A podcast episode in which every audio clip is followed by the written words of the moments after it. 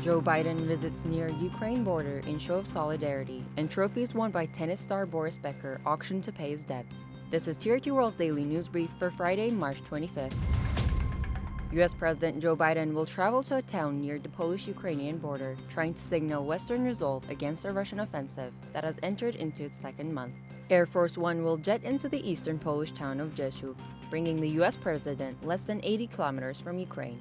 The trip is designed to underscore Washington's willingness to defend NATO allies as fears rise that the month old conflict in Ukraine could spill westward.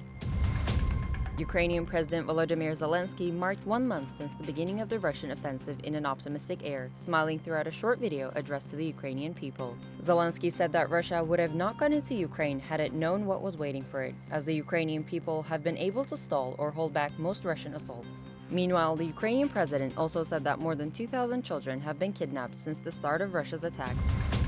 North Korea has said it test fired its biggest yet intercontinental ballistic missile, under the orders of leader Kim Jong un, who vowed to expand the North's nuclear war deterrent. North Korea's Kim personally oversaw the test firing of the country's new type of missile to boost its nuclear deterrent against the US imperialists, state media reported. It was the first time Pyongyang has fired Kim's most powerful missiles at the full range since 2017.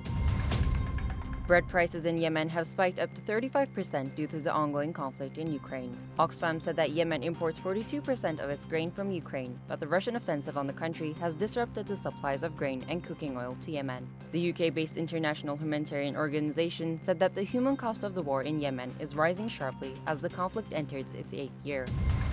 And finally, trophies won by former tennis world number one Boris Becker were auctioned off for $920,000 to pay his debts. A British court heard that the trophies were sold off after the six time Grand Slam champion was accused of failing to hand over nine other awards after he was declared bankrupt in 2017. Becker's awards include two of his three Wimbledon men's singles trophies and an Olympic gold medal. And that's your daily news brief from TRT World. For more, head to trtworld.com.